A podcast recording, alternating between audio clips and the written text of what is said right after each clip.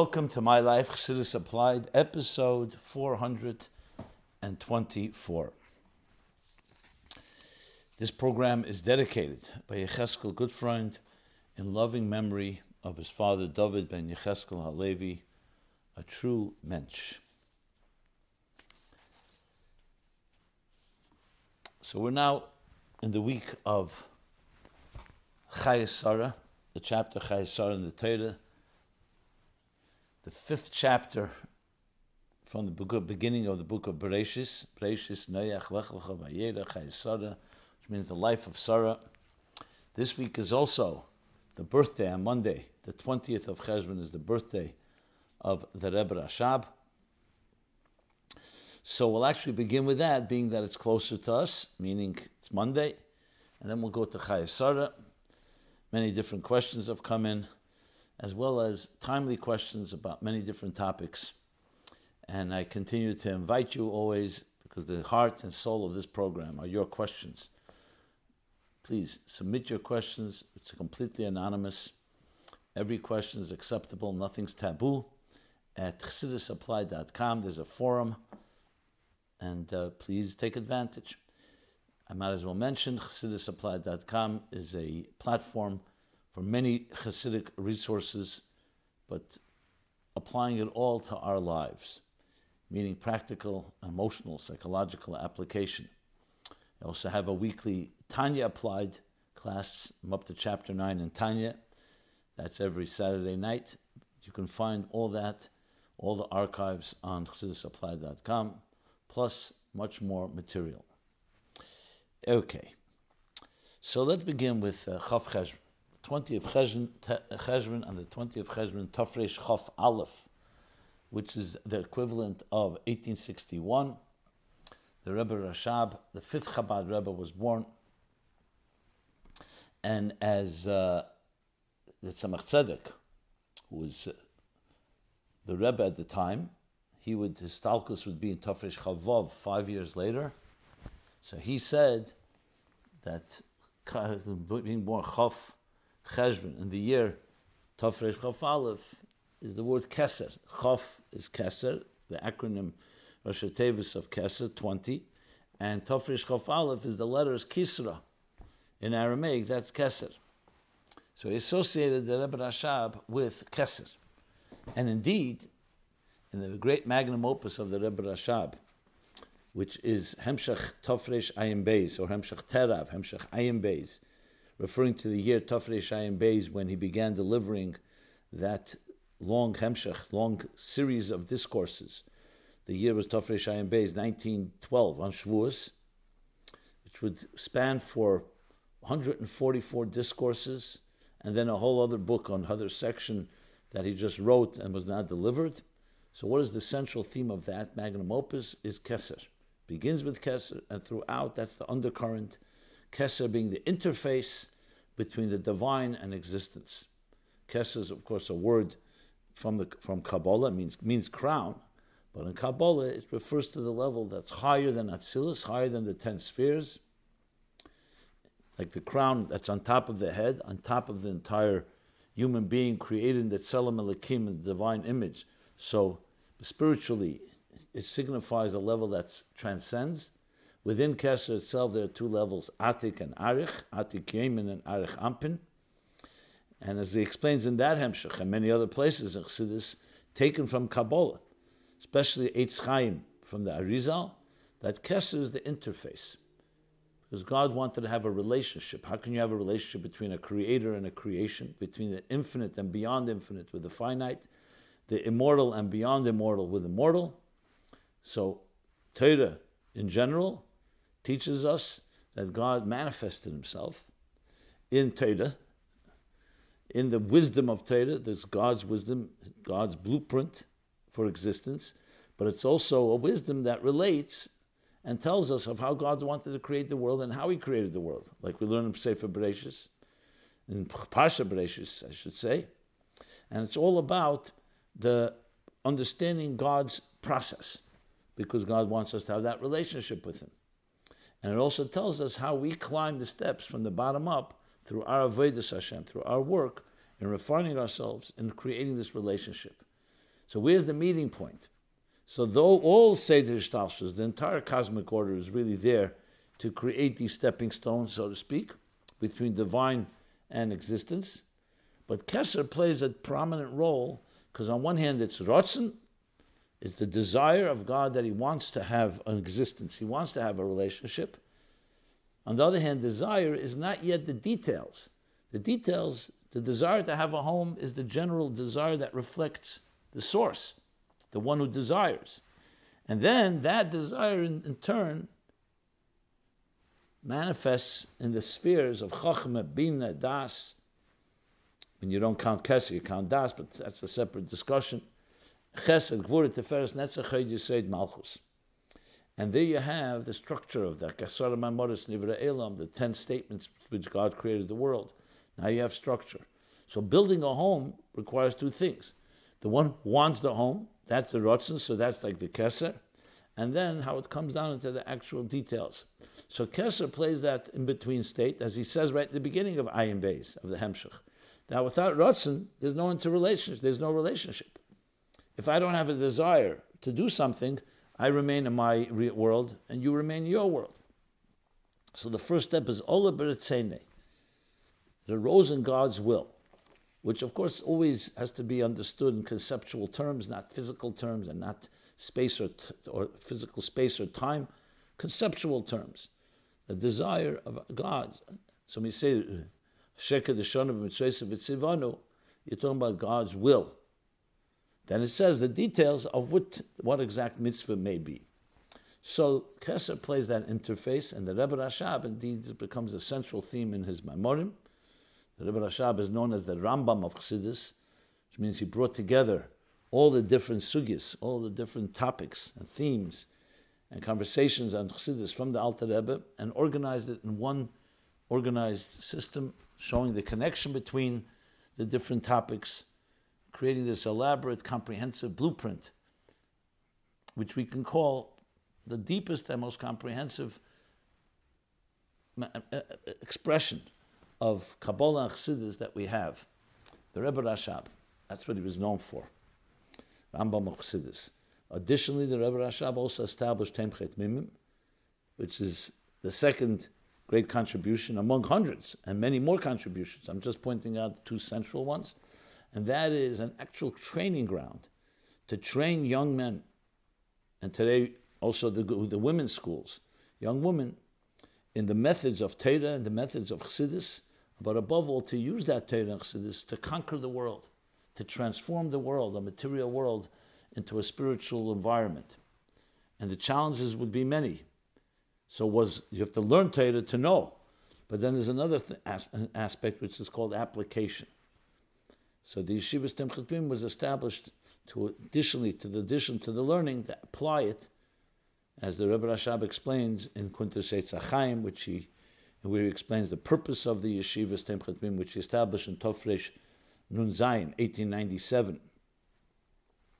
And, uh, and, and a famous talk that he gave in Tofresh Samachalef in 1901 on uh, Simchas Kala Yetzela Mechames Beis David, referring to the students of the yeshiva as soldiers in the army of, the, of David, of the, King David. And what is he referring to? A Malcham Ruchnis, a spiritual war. Not a war with weapons, God forbid, but a spiritual war, Beruach, in spirit, to transform the material world into a spiritual environment. Lastly, is Baruch Dira to make a home for God in this world. Basically, to take Keser, as explained in Chassidus, based on Kabbalah, and make it an actual reality, where there is an interface, where we can live in a world which, on one hand, seems so antithetical to the divine, to godliness, but align it because that's its deeper purpose, and align it to live up to its real calling and its true purpose, which is to be a home for the divine. So, with that short overview of the Rebbe Rashab, I'll answer a few questions that came in. Um, why is the fifth Chabad Rebbe called the Rebbe Rashab? Why is the fifth rabbi of the Chabad dynasty called the Rebbe Rashab? Is it because he had a, a, rash, a rash of new and great ideas to modernize and spread the movement of Hasidism in the early 20th century? well, the word rash is okay. Interesting play of words. Rash is a word in English. Rashab simply is an acronym for Rabbeinu Sholem Ber. Sometimes fully written out Mehurashab or Murashab. Reinu Harav Reb Sholem Ber. Dovber was the Rebbe Rashab's name. So just like some, you can refer to the Rebbe Rayatz, Rabbi Yosef Yitzchak, or the Rebbe Maharash, which is uh, his name was Shmuel, and the same thing with uh, others that you use it, make an acronym of the name.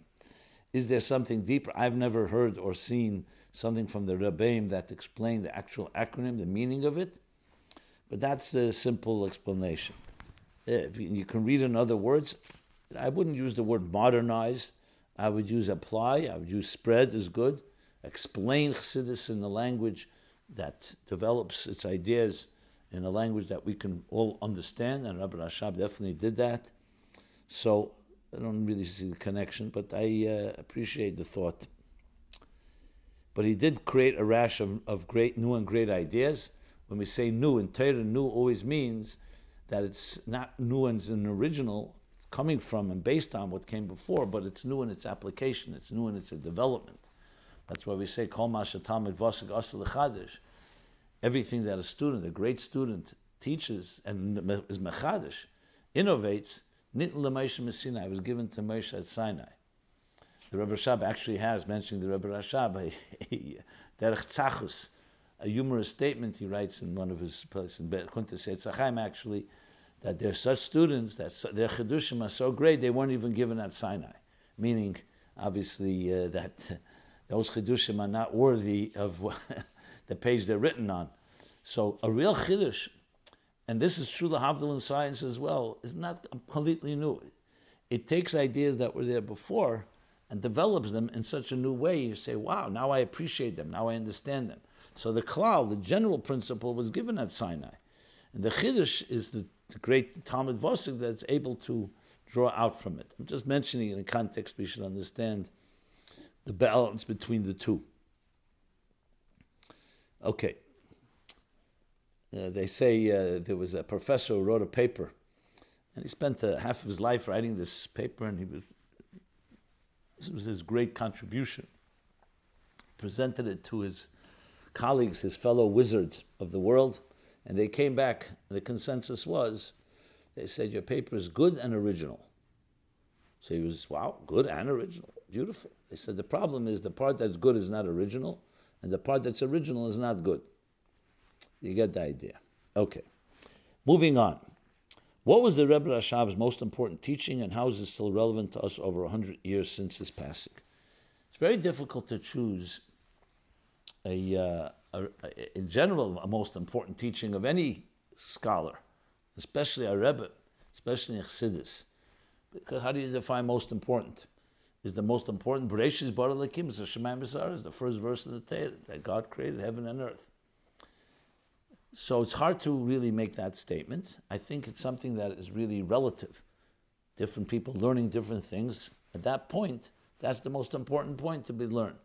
And the same thing from the Rebbe's point of view. When he said it, that was the most important point to emphasize. And like any intelligence system, it has many fundamentals. If you want to say a fundamental principle, so I just explained the Kesser, the idea of interface. But I, would I say there's the Rebbe Rashab, or it's in general Chassidus, in general Kabbalah, and, and Torah in, in general was given God's book, given to us to be able to understand God's mind, to understand God's will, to understand the plan of existence, to understand how we should live our lives. But the Rebbe Rashab, no question that he elaborated on it and made it a very fundamental cornerstone. In context of, uh, of Chidushim in general, I can mention one or two in Hemshech Samach Vov, which is another classic uh, series of discourses that were delivered in Tafrei Samach Vov through Tafrei Samach Ches. So that would be the equivalent of 1906, 1905 through 1907. The Rebbe Rashab, um, in that discourse, one of the great classic discourses within that series of discourses, that Hemshech, is Vayelech Samach Vov. So though again, most of it is based on Tzemach Tzedek's Maimer, but has many additions, which today we can compare, and especially when he talks about the chiddush of the Alter Rebbe and the Inyan of Oyer. The Alter Rebbe was mechadish in Nageres Akedish 20, the Inyan of. So the way the Rebbe Rashab explains it there, that's one of the highlights. And again, I'm being very hesitant calling it that because, as I said, highlights are everywhere. But there's no question that's a tremendous understanding in understanding the interface between a built in Mitzias Nimtza God, a God that is what's called a non existential reality, meaning he exists but not in any way, but we can relate to that existence, and how that ultimately interacts with the world of existence itself. And that Oyer has something that is completely bottled, completely selfless. At the same time, it exists. And he explains how that's a chiddush even compared to the Ramak and the Rameh and great Kabbalists who were struggling with this issue of interfacing. On one hand, you want to connect to God on God's terms. On the other hand, you want to connect to the world on world on, on existence terms.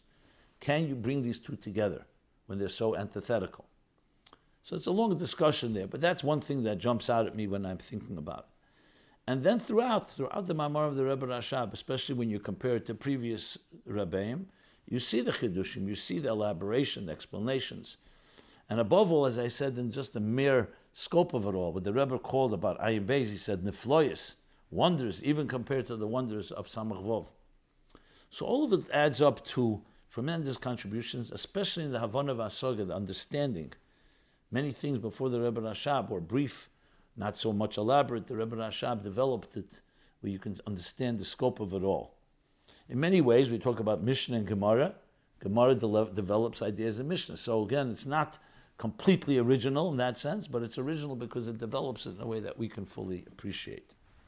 That would be what I would say about um, the Rebbe Rashab. On the practical note, the establishment of the Yeshiva Tomchei Temimim also contributed a tremendous element, which is it's not just enough to learn it, but we have to actually, as I mentioned before, have a training ground, trainings of young men and women who will go out into the world and use Chassidus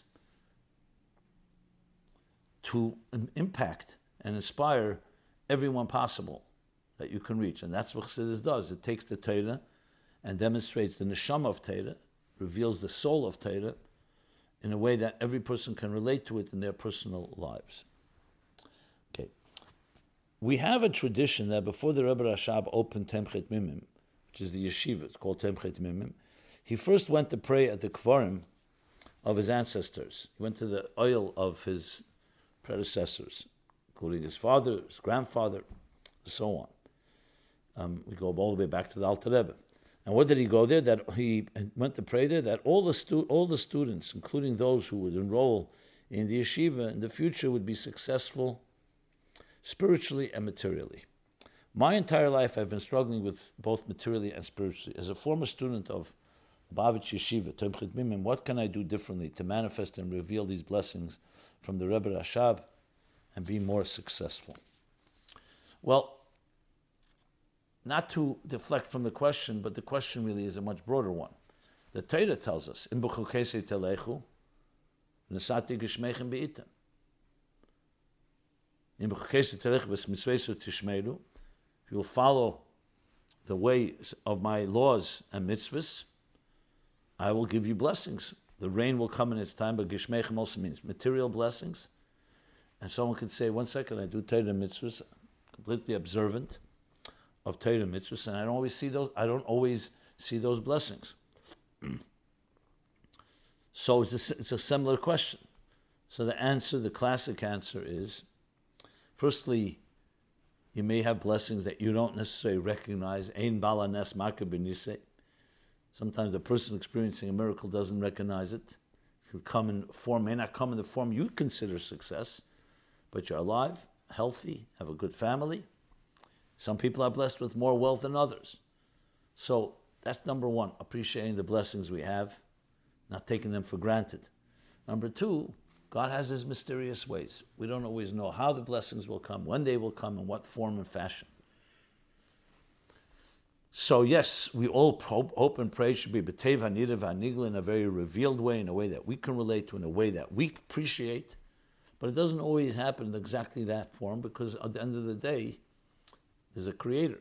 So God, a creator and the one who governs the world and knows what is best for us.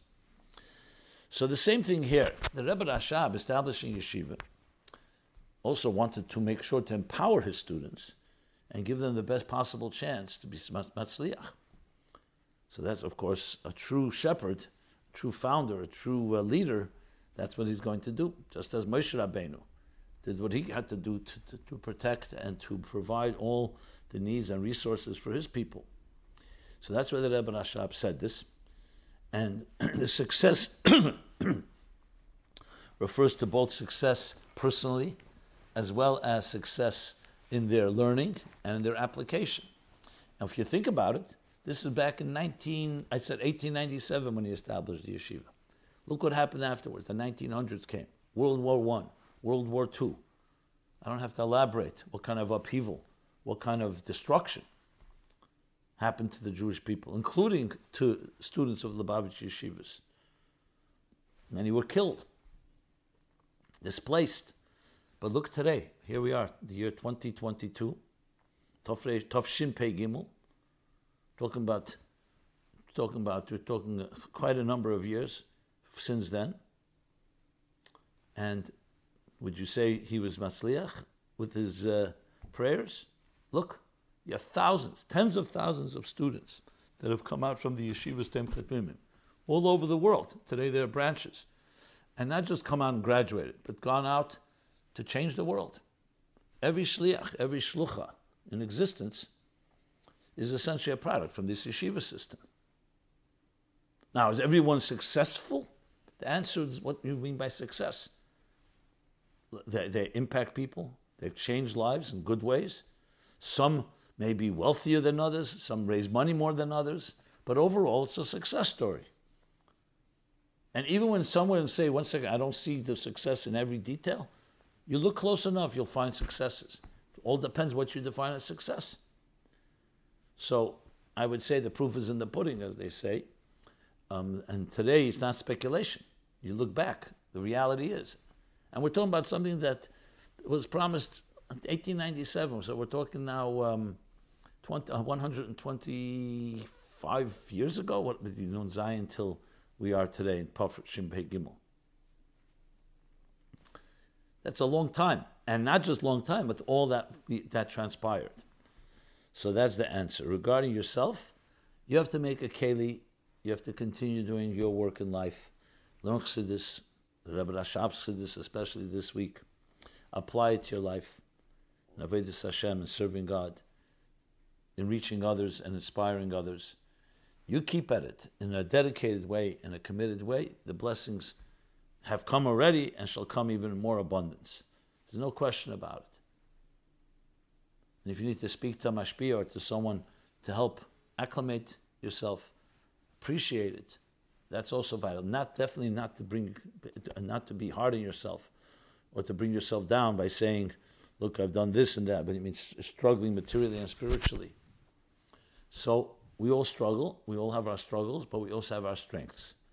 And that's what we have to accentuate and focus on. And the Zgula of Adiyim Hailedis of the Rebbe Rashab, who established the yeshiva, definitely will also help support that result. God Hashem should bless you, Taka, to have great success materially and spiritually. But we have to forge ahead despite any challenges we may have. And know that every challenge we also given strengths to deal with those challenges. Okay, more questions came in, but I want to move on and cover more ground. I always say to myself every week, this week I'm going to try to cover a lot more of the back things backlog, so we can start really uh, addressing many questions.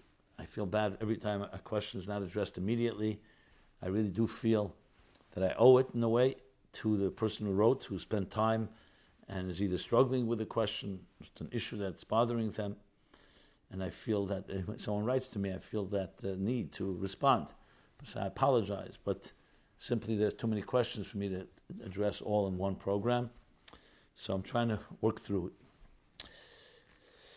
So bear with me. Chassidus applied now to Chayesara. Let's move to Parsha Chayesara. There's a bunch of questions, and then we have follow up. And some relevant issues that are happening right now in the world, which I definitely want to get to. I believe I will be able to today, at least to some of them. And then I have a whole series of questions about prayers that came in over Tishrei. I also think are very important questions that are very timely. Try to get to that as well. Okay, let's move here. So Chayasar, let's start with some opening on opening remarks. It means the life of Sarah. Now, as the Rebbe points out many times, the name of a parsha even though we don't know exactly who gave the name, but the name became part of Minhag Yisrael, custom by Jews. We use those names. A name, as the Alter Rebbe says in Shayachud Amuna, indicates the, the essential message of the chapter. So you would think Chayes Sarah, what happens next? You're going to read the life of Sarah. Well, lo and behold, the first verse, literally, Sarah, and talking about her death, her passing it's saying Chayasar, the life of Sarah was 100, 127 years. And she passed on. So if the word Chayasar means the life of Sarah, but you read the whole verse, the context is that these were the years of the life of Sarah. If you want the life of Sarah, it was the previous chapter, Vayera, or Lech Lechayiv, but especially Vayera. Both those chapters. So truth in advertising, so to speak. The name is deceptive. And the Rebbe's explanation is so powerful. I use it all the time. Is what defines life. So, biological medical definition, we know someone breathing, their heart is beating, their mind is working. The Torah tells us the true meaning of life. We say, "Rishoyim gam b'chayim kriyim mesim." Wicked people, even in their lifetimes, they're called dead. What does that mean, dead? Because they're spiritually dead. They're not connected to their purpose. They're not living up to what they should be doing. It's like when people say, Yeah, I'm physically alive, but I'm, i feel like a zombie. I feel dead inside. I don't mean physically dead. Kriyim chayim. The righteous, even in their deaths, they're called alive. Because their life is, as the Alter Rebbe explains in the Ageres HaKedesh, is chayim ruchnim spiritual life. It's not life of flesh, not Chaim Psarim. It's the life of Av, Yira, and love and reverence and, lo- and faith in God, something eternal. That never dies. Mazare b'chaim afu b'chaim. It passed on to the children. Now we see, what's the story in Chayes Sarah? You want to know when someone's alive, look at the impact they've had on people.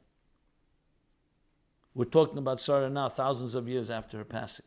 That's called being alive. The impact, Yitzchak was shaped by her. Look at Avram grieving Sarah. We'll start with that. Yitzchak was shaped to the point when he went to look, when Rivka came and brought him as a soulmate. How did he know whether she's the right one? He brought her into the tent of Sarah. Because Sarah's values lived on through Rivka, her virtues, qualities. So the Torah is telling us, you want to know the life of Sarah? Look at the day after she's no longer physically here and then you'll see what real life is about. That's briefly the point. It's a tremendous lesson in general. Now, we, of course, want both together the spiritual life that lives on in a physical body. And that's why ultimately Techiyas HaMesim will be the rejoining of body and soul. But don't ever think that because someone physically passed on, and God should bless everyone with Arichas Yamim and long, healthy years, Chaim Nitzchim, going straight into Mashiach, but even if someone passed on, don't think that everything is dead. The physical body, but their good deeds, their mitzvahs, their impact, their legacy lives on. That's the key thing to always remember.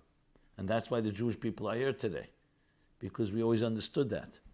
That as much as the physical is important, but all the wealth you accumulate and all the physical objects that you gather, all is temporary. It's all, it's all mortal all subject to change. It erodes, it deteriorates, and perishes. The only thing that lives on is a nitzchias, is the soul. But the soul is not disconnected. The soul has impacted this world. So our arms and legs and our very bodies, like in the case of Sarah, channeled the vehicle for the divine will and for the soul's role in this world. And you see that in the generations that follow. Okay, with that said, let's go through a few questions that came in on this chapter. Are there any lessons that singles having difficulty finding a shidduch can learn from Eliezer's successful mission in finding Rivka for Yitzchak? And the answer is absolutely yes. That's why we're told the story, and in great detail, more detail than many other stories. Actually, repeated three times. Because it is the first, you can call the first shidduch story in the Torah. We have Adam Achava, but there they're already, they're born, they're created for each other. Avram and Sarah, we already told once they already met. Here you actually see the dating process, if you wish, or the choosing process, where Rivka is, is uh, Eliezer, the servant of Avram, goes and finds her, comes back. So there are many, many lessons. We don't have the time in this program to go through all of them, but you can develop, I would say, a volume, many volumes of dating tips and marriage tips just on this chapter. I'll just point out one. I mentioned before that when Rivka finally meets Sarah, when Rivka, sorry, meets Yitzchak, and Yitzchak says, it says, Vayoveya, he brought her into Sarah's tent. And Rashi brings from, from Medrash, what was the point of bringing to the tent? He saw in the tent, he saw three virtues, three attributes that reflected his mother. One, the near Dolok Me'erev Shabbos, of Shabbos, a flame that she lit, burned from Friday to Friday. Second, there was an anan, a cloud of glory, an aura that hovered over the tent. And third, bracha metzuyah be'isa, a blessing in the yeast, in the isa, in the dough, I should say.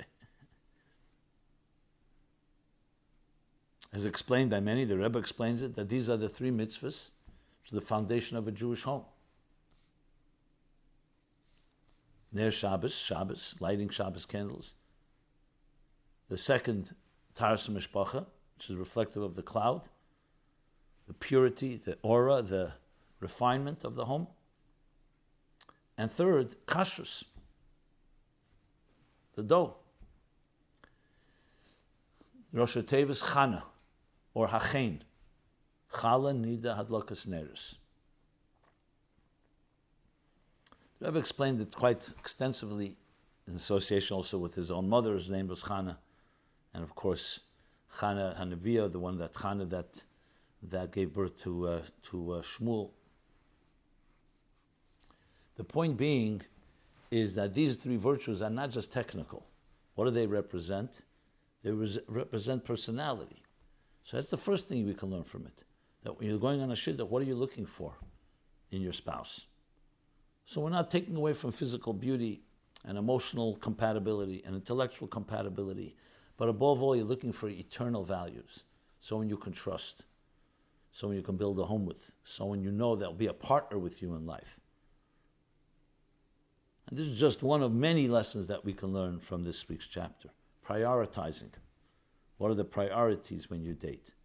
Both lessons for the man and both lessons for the woman. To know what's vital, what's absolutely necessary, and what's optional. Not to make a means into an end, and to focus on those ends, which are the virtues trusting someone, kindness. I often ask people who are dating, and I say, Well, tell me the two, three, or three most important things. And not everyone always says kindness or trust, having a partner in life. People say all kinds of different things, and many of them are beautiful things. But this is one of the things of creating that laser focus of what's most important in a person's life. And it is the eternity, because you're building a binyan adei ad, an eternal edifice. Why did God bless the Ovis with children and not something more spiritual such as Gan Eden, Elam Haba? Why did he actually, why did he usually bless them with mundane things such as land and many children. well, not sure the context of the question, but let me put it this way. I don't know if there's a greater blessing than children. You say spiritual. Children are not mundane. The greatest blessing in life is having children. Besides the fact that nachas and the joy of you have that, you have the power and God gave you a gift to shape a life and look what children can bring to their parents the joy, the great joy that is nothing comparable. but also it's the secret to eternity. It's the greatest gift. Prudavu milas when Hashem blessed Adam and and the human race, that you do not die. You bring children into the world; they carry your genes, your DNA, and you pass that on. You pass on your legacy. Are there challenges? Of course, there are challenges, but it's the greatest blessing in, in, in life is, is having children. And it is the secret to eternity. The only thing Chassidus says that creates yesh ma'ayin. Yesh ma'ayin means something from nothing. So God is total yesh ma'ayin, creating something that not, has no precedent. But imagine just the seed of a father, the egg of a mother, and it conceives what? A child. Look, a full blown child ultimately after nine months of pregnancy. That's not a miracle. So I'm not sure why that is being seen as, uh, from the point of view of Torah Chassidus, it's greater than Gan Eden and Elam Haba and all the Elam Yisruchnim. And finally, we all know what the Alter Rebbe writes in Perek Lamed Vav and Tanya from the Medr. Nisava Kodesh Baruch Baruch Dira He wanted a home in this lowest of worlds. All the higher worlds, including Gan Eden and Elam Haba, Leilahem Yiridim Er Panav Baruch. They're Yirid. They're, they're very highly spiritual levels. But compared to levels higher than them, they're lower. It's only this world where something is completely new. So I wouldn't dismiss mundane things. In addition to everything I've said about children, including the blessings when you talk about land, the sati gishmechem be'itam, as I mentioned before. Okay. We see that the Ovis had difficult children, Ishmael, Esav. If the Ovis were unable to raise their children properly, what chance do we have with ours? Another question What parenting lessons, if any, can we learn from the Ovis and Emois, from the patriarchs and the matriarchs? Well, I would say the exact contrary. If the Ovis had perfect children, then you'd say, How can we compare to the Ovis? They're so superior to us. We're simple mortals, simple people. On the contrary, when you see that Avram Yotzim Imenu Yishmael, as Chassidus explains, Yotzim Imenu, wasn't exactly aligned to the chesed of Kedusha of Avram Avinu. And, Yish, and Esav, uh, Yitzchak Yotzim Imenu Esav. Esav was a warrior, not exactly aligned to the Pachad Yitzchak, to the Gvura and reverence of God of Yitzchak. Yes, indeed, Avram also had Yitzchak, and, and, and Yitzchak had Yaakov. But they also had to deal with Yishmael and Esav respectively. So on the contrary, it teaches us, even the great Ovis and Imois who had, who were Merkava Mamish, complete vehicle, completely aligned with what God wants, had their challenges. And you learn from how they behaved.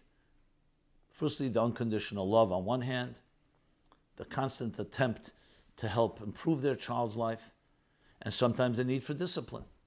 Like in the story when Sarah tells Avram and Hashem tells him to listen to Sarah to send away Ishmael. Here's not the place to go into the very lessons, but that's exactly the point, that you can learn much from that.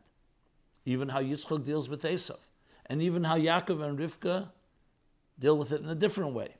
All these are lessons in parenting. And again, I would say you can write volume, volumes. So we have now volumes from the story of Shidduchim, from the story of Rivka and Yitzchak, and our story from the, parenting from the stories of Avram and his children, and Yitzchak and his children. But as I said, I'm being brief, but there are many, many lessons that can be learned from it. And ultimately, not in any way just rejecting, At the end of the day, Esav and Yaakov reconcile. When Mashiach comes, they'll completely reconcile. Ishmael does tshuva. So the Torah is a real book about real life. Not just to tell us about those that were perfect human beings. Now, obviously, there's deeper spiritual meaning in all these stories, but there's also practical lessons.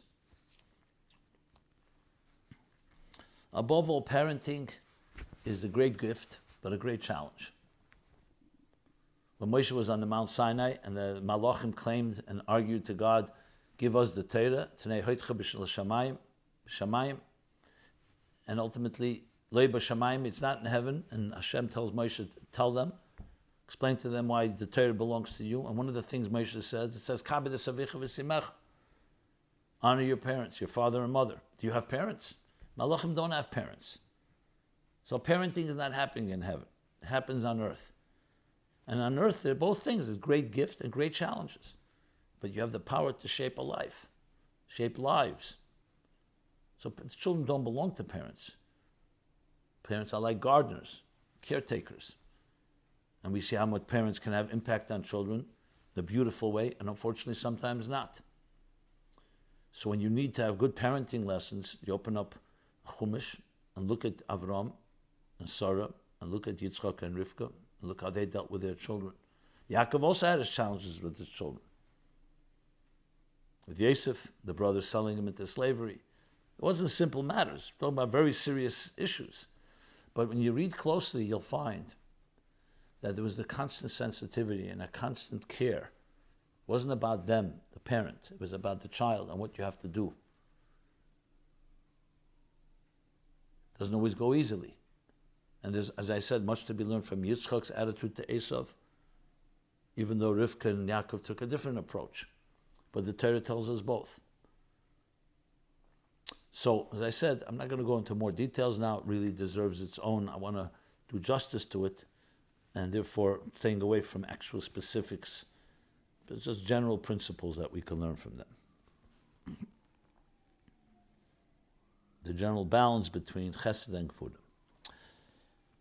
What does it mean that Avram's children will be like the stars? There are only a few thousand visible stars to the naked eye, so it can't mean that. But there are more than trillions of stars in the universe, so does it mean that Avram will have trillions of children? Well, when you look at the expression, it says that there'll be multiple like the stars across all the heavens. So first of all, Avram's children today are all over the world. So in that sense, it's not necessarily exactly like the number of stars, but in their expanse, in their scope. They spread throughout the whole heavens. And the same thing with Avram's children. Now remember, Avram's children includes Jews, which are also spread all over the world, but not just Jews. Avram's children also include Bnei Yishmael and Bnei Esav, which covers basically the entire Christian Western Roman world, Edom, and including Bnei Yishmael, the entire Muslim, uh, Arab Muslim world. And if you count the many other nations, some say they also derive from Avram Avinu. As far as the actual number goes, I believe there may be some commentaries that talk about it. I don't know if you could say because there are no trillions, there are no trillions of human beings. But that's how I would uh, explain it. Because remember, the point is not a it's not a quantity thing. It's about impact. Avram was one man, Sarah was one woman. And you think, okay, they had their children, their families, and that would be it. No, they become so prominent covering the entire sky, covering the entire span, expanse of earth, that we see them and their effects, and like stars, shine. Are children and the progeny of Avram Avinu. Okay, let's. Um, is it appropriate for frum women and girls to wear those nose rings today? We know that the Imois, at least, Rivka wore them, but it seems that it is frowned upon today in our community. Is that a mistaken notion? Look, the Torah does not tell you it's a mitzvah to wear a nose ring there's a thing called culture. There are things in each time it's placed. I'm sure the clothing that they wore, that's the patriarchs and the matriarchs, the Ovis and the Mois, are not the same clothing we wear. Different part of the world, a different time in history. So the things that are eternal is when the Torah tells us these are the mitzvahs to do. There are minhagei Yisrael customs, but not everything that's passed on. As I said, exactly how they dress then. They dress very differently and so many other factors that are different. So, no, I don't see it about frowned or not frowned. Everything in its time. There are lessons we know. There's a famous sikha from the Frierdiker Rebbe to the women in Riga, he talked about the different type of jewelry that women wear and the lessons to be learned from it. But that's Ruchniusdik lessons. It Doesn't mean that a woman has to wear all those uh, different type of jewelry. Some wear, some don't wear. It's not even a mitzvah to wear jewelry. But it does beautify, and each time in society, each time in period in history, there are different things that are beautifying, that as long as they're according to halacha, that's fine. There are things today, I'm sure, ornaments that didn't even exist 100 or 200 or 1,000 years ago. So we have a Torah that tells us what's acceptable, what's not. And after that, it's already optional So that's the answer to that. Being that we're on that topic, dear Rabbi, thank you for your generosity and openness. I have a question, and I don't mean to be irrespectful. But what is the difference between the head covering for women in Judaism and the head covering in Islam? And how can you fight the latter without being against the former? If you don't want to address it, I'll, un- uh, it, I'll understand. Well, I am addressing it. So, first of all, as we know, many things were learned from the Torah that were applied in other religions and other faiths and other schools of thought. So, the very concept of a married woman covering her hair, uh, maybe it's a beautiful thing that other cultures and other religions adapt, adopted some of it or part of it or, or, or, or similarities to it. I'm not sure the reasoning why it is. Is it due to modesty or other factors? Now, the question is in Islam, it could be the coverings are far stronger. You see, in some of the Muslim countries, women cover from head to toe. You never find that in Judaism. There's a concept of tznius and modesty, and this covering definitely parts of the body that's supposed to be covered, but not to that extent. So I'm not I'm going to make a comparative study, but the principle of modesty that Judaism so advocates, which means walking with dignity before God, and others learn from that, I see that as a virtue. So I'm not here to criticize Muslim dress, Islam or Muslim type of dress. Every country has to deal with it. I know there's issues in different countries, but that's not something I'm going to comment on. It's not my domain or or matter. I mean, it's a religion. People are part of that religion. They respect it. So on. I mean, do I have general comments that I could speak about Islam or Christianity or other schools of thought? We all have comments. But as far as I said, the beautiful parts of it is they're trying to implement modesty, and hopefully it works. But modesty also has to sometimes have measure. So you can talk about that. But I don't have much to say, and I'm not here to go and fight the latter without being against the former. Who's fighting the latter? I mean, I, I, haven't heard any rabbis or anyone I know that I respect that is fighting the way Muslims dress. I mean, fighting maybe if, if Muslims behave in ways that are inappropriate or terrorists and so on, but not to, to dress. Everybody has their codes. And within Judaism itself, you'll find different communities have different standards, and God bless them all. It's not our job to figure out what you know, is by definition. Besides the basics that we all accept, there are different standards in different cultures and different countries and different communities. Okay. How should we respond to the latest bout of anti Semitic vitriol? Dear Rabbi Jacobson, how are we supposed to look at all the anti Semitism that is coming up in this country?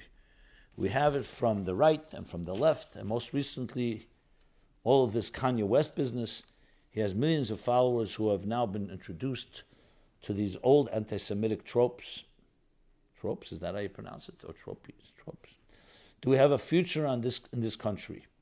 Reading all the Jewish news about this can be quite anxiety producing, especially with rise, the rising of physical attacks on Jews that we've seen throughout the last few years. Thank you very much in advance and hope you are feeling well. Rabbi Jacobson, another question in this, uh, in this vein. I first want to send you blessings and continued success for your guidance and teachings of Yiddishkeit. My question relates to the movement which has been in the news of black people enslaved in America and colonies referred to as the Israelites. Black Hebrews is the movement. Is this idea and the anti Semitic propaganda associated with this movement something the Jewish people should respond to? I remember hearing that there will be a time when other nations will claim to be, quote unquote, true people of Israel. What, if anything, should we as a people do to educate those who seem to want to be Jewish but have no knowledge of Torah or Jewish history? Is it possible these are descendants of the lost tribes? of Israel. Your insight and guidance would be very appreciated. Thank you. Okay. So, a few key points here. Let's just first of all talk about anti Semitism. I want to make you aware that I've spoken about this topic quite extensively over the years. We actually, if you go to meaningfullife.com, on the front page, you'll see an opening slide that leads you to a landing page with links to many different angles on this topic. which will do far more justice to it than I can do in these short minutes. But there you'll find a lot of material, classes, articles. In, in essence, there's two key things to remember when dealing with anti Semitism. Yes, it's an age old, maybe the longest discrimination and the, the longest sin in history in a way, going back to uh, Esav sonei l'Yaakov, that Esav hated Yaakov. The way Torah Chassidus explains it, that there's a fundamental this um, hatred, and um, the word I was using for was even despise of Esav to Yaakov, which reflects sometimes the despise of the material to the spiritual. And we see it throughout history, whether it's the Egyptians enslaving the Jews, and later the Persians and the Romans, and the, before that the Babylonians, and throughout history, the expulsion of Jews, the genocide of Jews, the Holocaust, ultimately. So it's a long history. And therefore, we have a lot of literature more than that, we have a history of how we dealt with it. Number one was we did not get defined by it.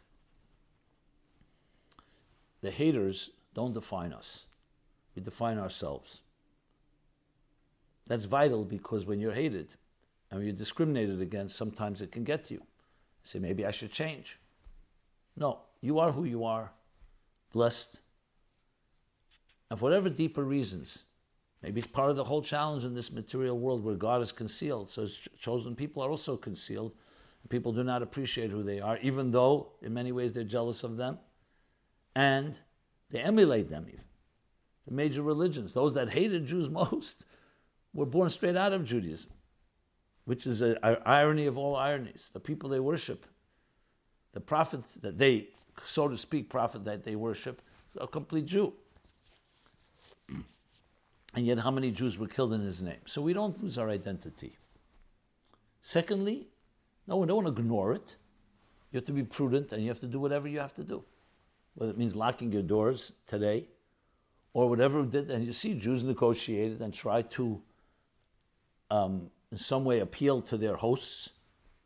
I mean, Yosef actually turned Egypt into a superpower, and he was loved for that. And then they turned on the Jews. If you could in some way, and that's why Jews did that. They never compromised themselves, but they definitely tried to have influence on the leaders, create more benevolence. In some instances, there were Jews who were great advisors to different uh, non-Jewish leaders, and it helped the Jewish people.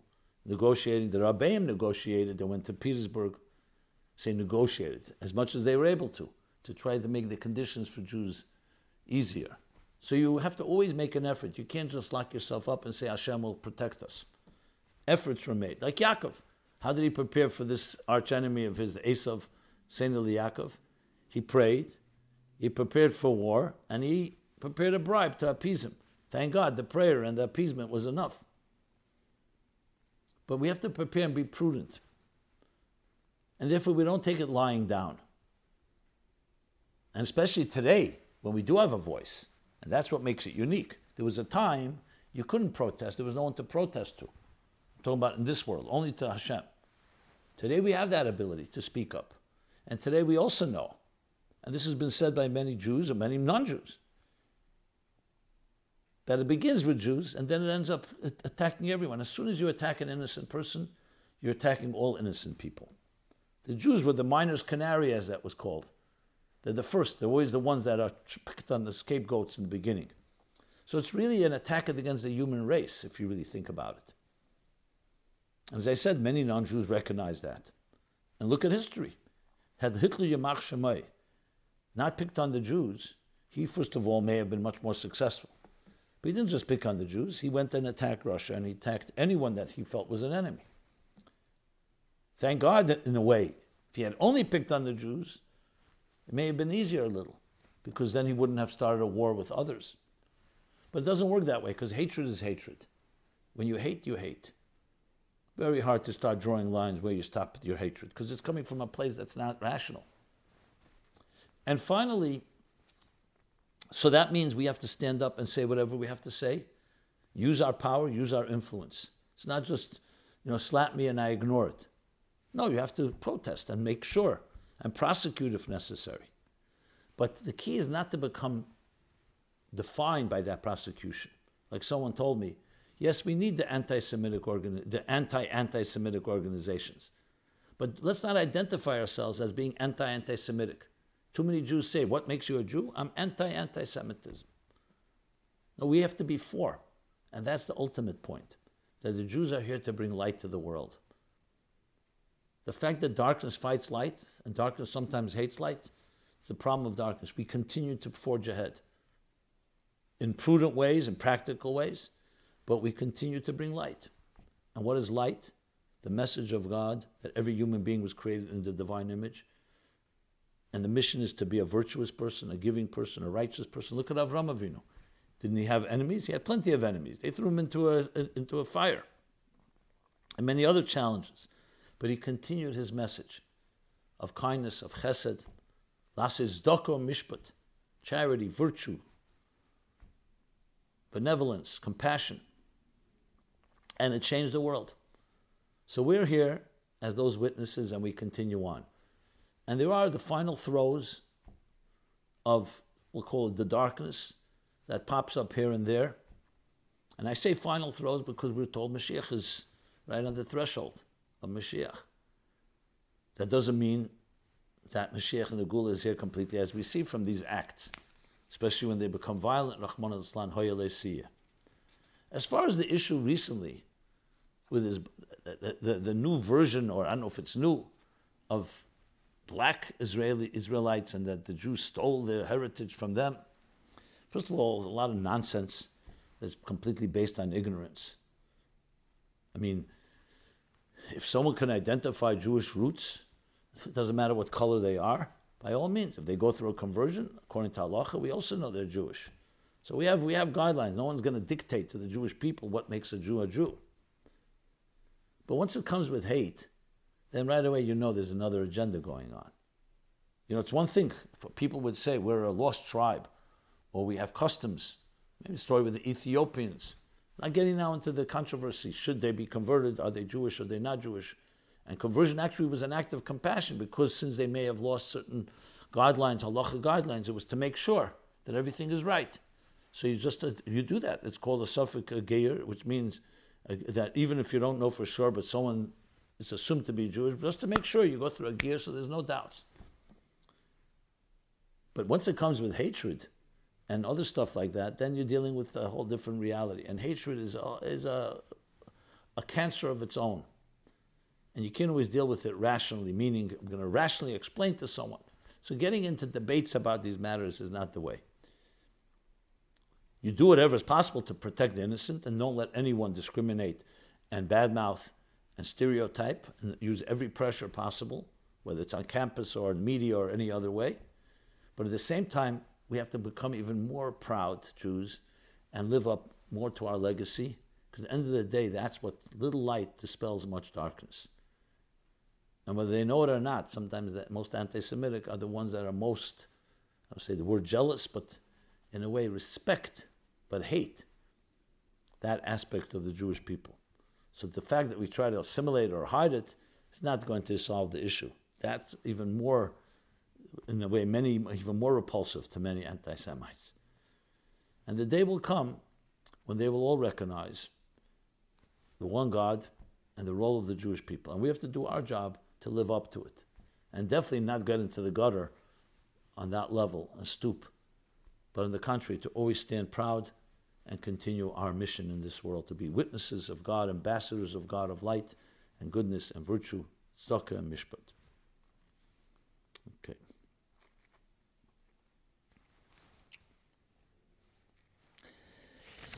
Okay, now I have to choose because I was going to cover a lot more, but uh, that didn't work out. So let me see what I'm going to do right now.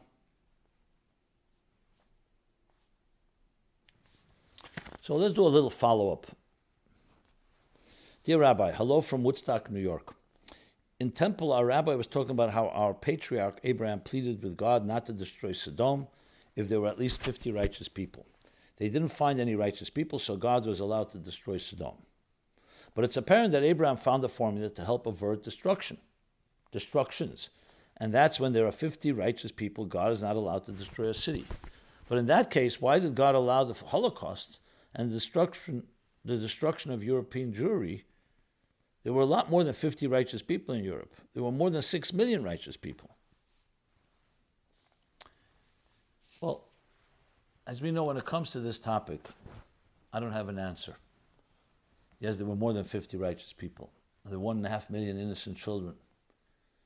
These are the mysteries of God that we can argue with God and protest. Why, why? But at the end of the day, we don't know why. And I cannot answer why. We have to answer the different question what are we going to do about it? As we discussed before. The why of, of anti Semitism, the why of hatred, the why of genocide, the why of the Holocaust is beyond us. Yeah, and I wish Avram stood up to God and said, How could you allow such a thing? So there is a formula, and we're told, and we continue to maintain being righteous is the way to go. But there are mysteries that we do not understand. It says, Eit Hashem bi. Mashiach comes, we'll thank God, we'll acknowledge God for afflicting us in a way like understanding. I don't know if it's understanding or Oit Hashem. But we're definitely not there right now. So I wouldn't look to ways to find ways to justify and explain that even though they were righteous, this happened, that happened. It's from the mysteries, and that's what we need to accept. It's what I heard many times from the Rebbe. I saw it in letters. The why, if God wanted us to know why, He would tell us why. It means that we can continue on without knowing why. But we ask, what are we going to do about it? Another question. I'm going to try to pray, phrase this respectfully, as you often ask. If, but I do want to make sure to highlight how odd this is. Lot is asking, is asked by the angels about the people of Sodom. He says the majority are wicked. Did just speak lashon hara? Were the angels willing, soliciting and listening to lashon hara? Obviously, they were not interested in shidduchim. Okay. Well, let's put things in context. Lashon hara. The angels were sent to destroy Sodom, as we're told in the beginning of the chapter. They knew exactly why they were coming because God heard the cry from Sodom and saw their wickedness and decided time has come. So it's true, Avram prayed for them, but that didn't work. And Sodom was going to be destroyed. They didn't need Lot to tell them. So number one, it wasn't Lashon Hara. Number two, when it comes to right and wrong, and good and evil, there's no concept of Lashon Hara. It's clarity. It would be like saying, there are murderers out in the street, but I can't talk Lashon Hara, so I'm not going to tell you that. There's danger involved. The, the Sodom, the citizens of Sodom were dangerous people. When it comes to that type of thing, Lashon Hara does not apply to a raider, for example, a murderer, someone's running with a knife around. Lashon Hara is a very different reality. So Lot was simply telling them a fact, firstly, that they knew. Not that that justifies it. Doesn't mean Lashon Hara you can speak just because others know the facts. You're still not supposed to speak bad about others. But here we're talking about a real danger. We're talking about a, a criminal city, criminals. So that's the, the obvious answer to that question. Okay.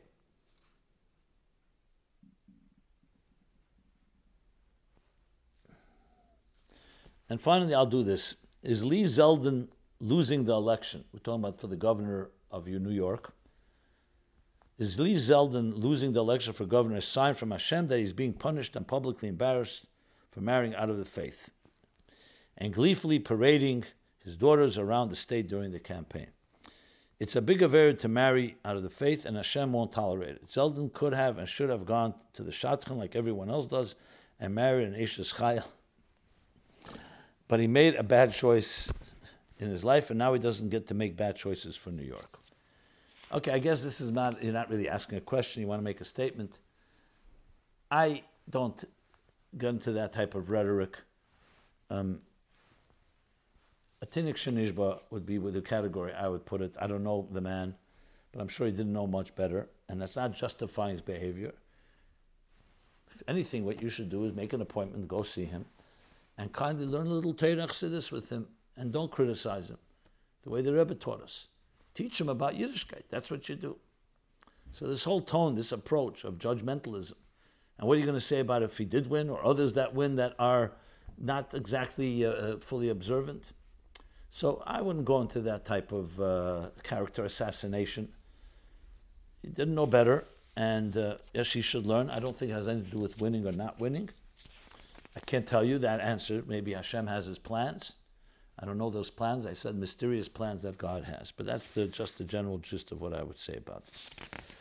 Now, I will say I got a little more than I thought I'd cover, so that's good. And there's more questions, and I will continue to address them. So with that, I'd like to conclude this uh, program of My Life Chassidus Applied. We're here every Sunday, 8 to 9 p.m. Everyone have a very blessed week. Let us learn our lessons from the Rebbe Rashab and the blessings that he's given us and the strengths to be true soldiers in bringing the light of God, the light of Torah, the light of Chassidus to the world. Good, think, good idea to learn some of the Rebbe Rashab Chassidus this Monday in Chof Cheshvan. And the week of Chayei Sarah, the eternal legacy that Chayei Sarah left us all, and especially the women of Israel.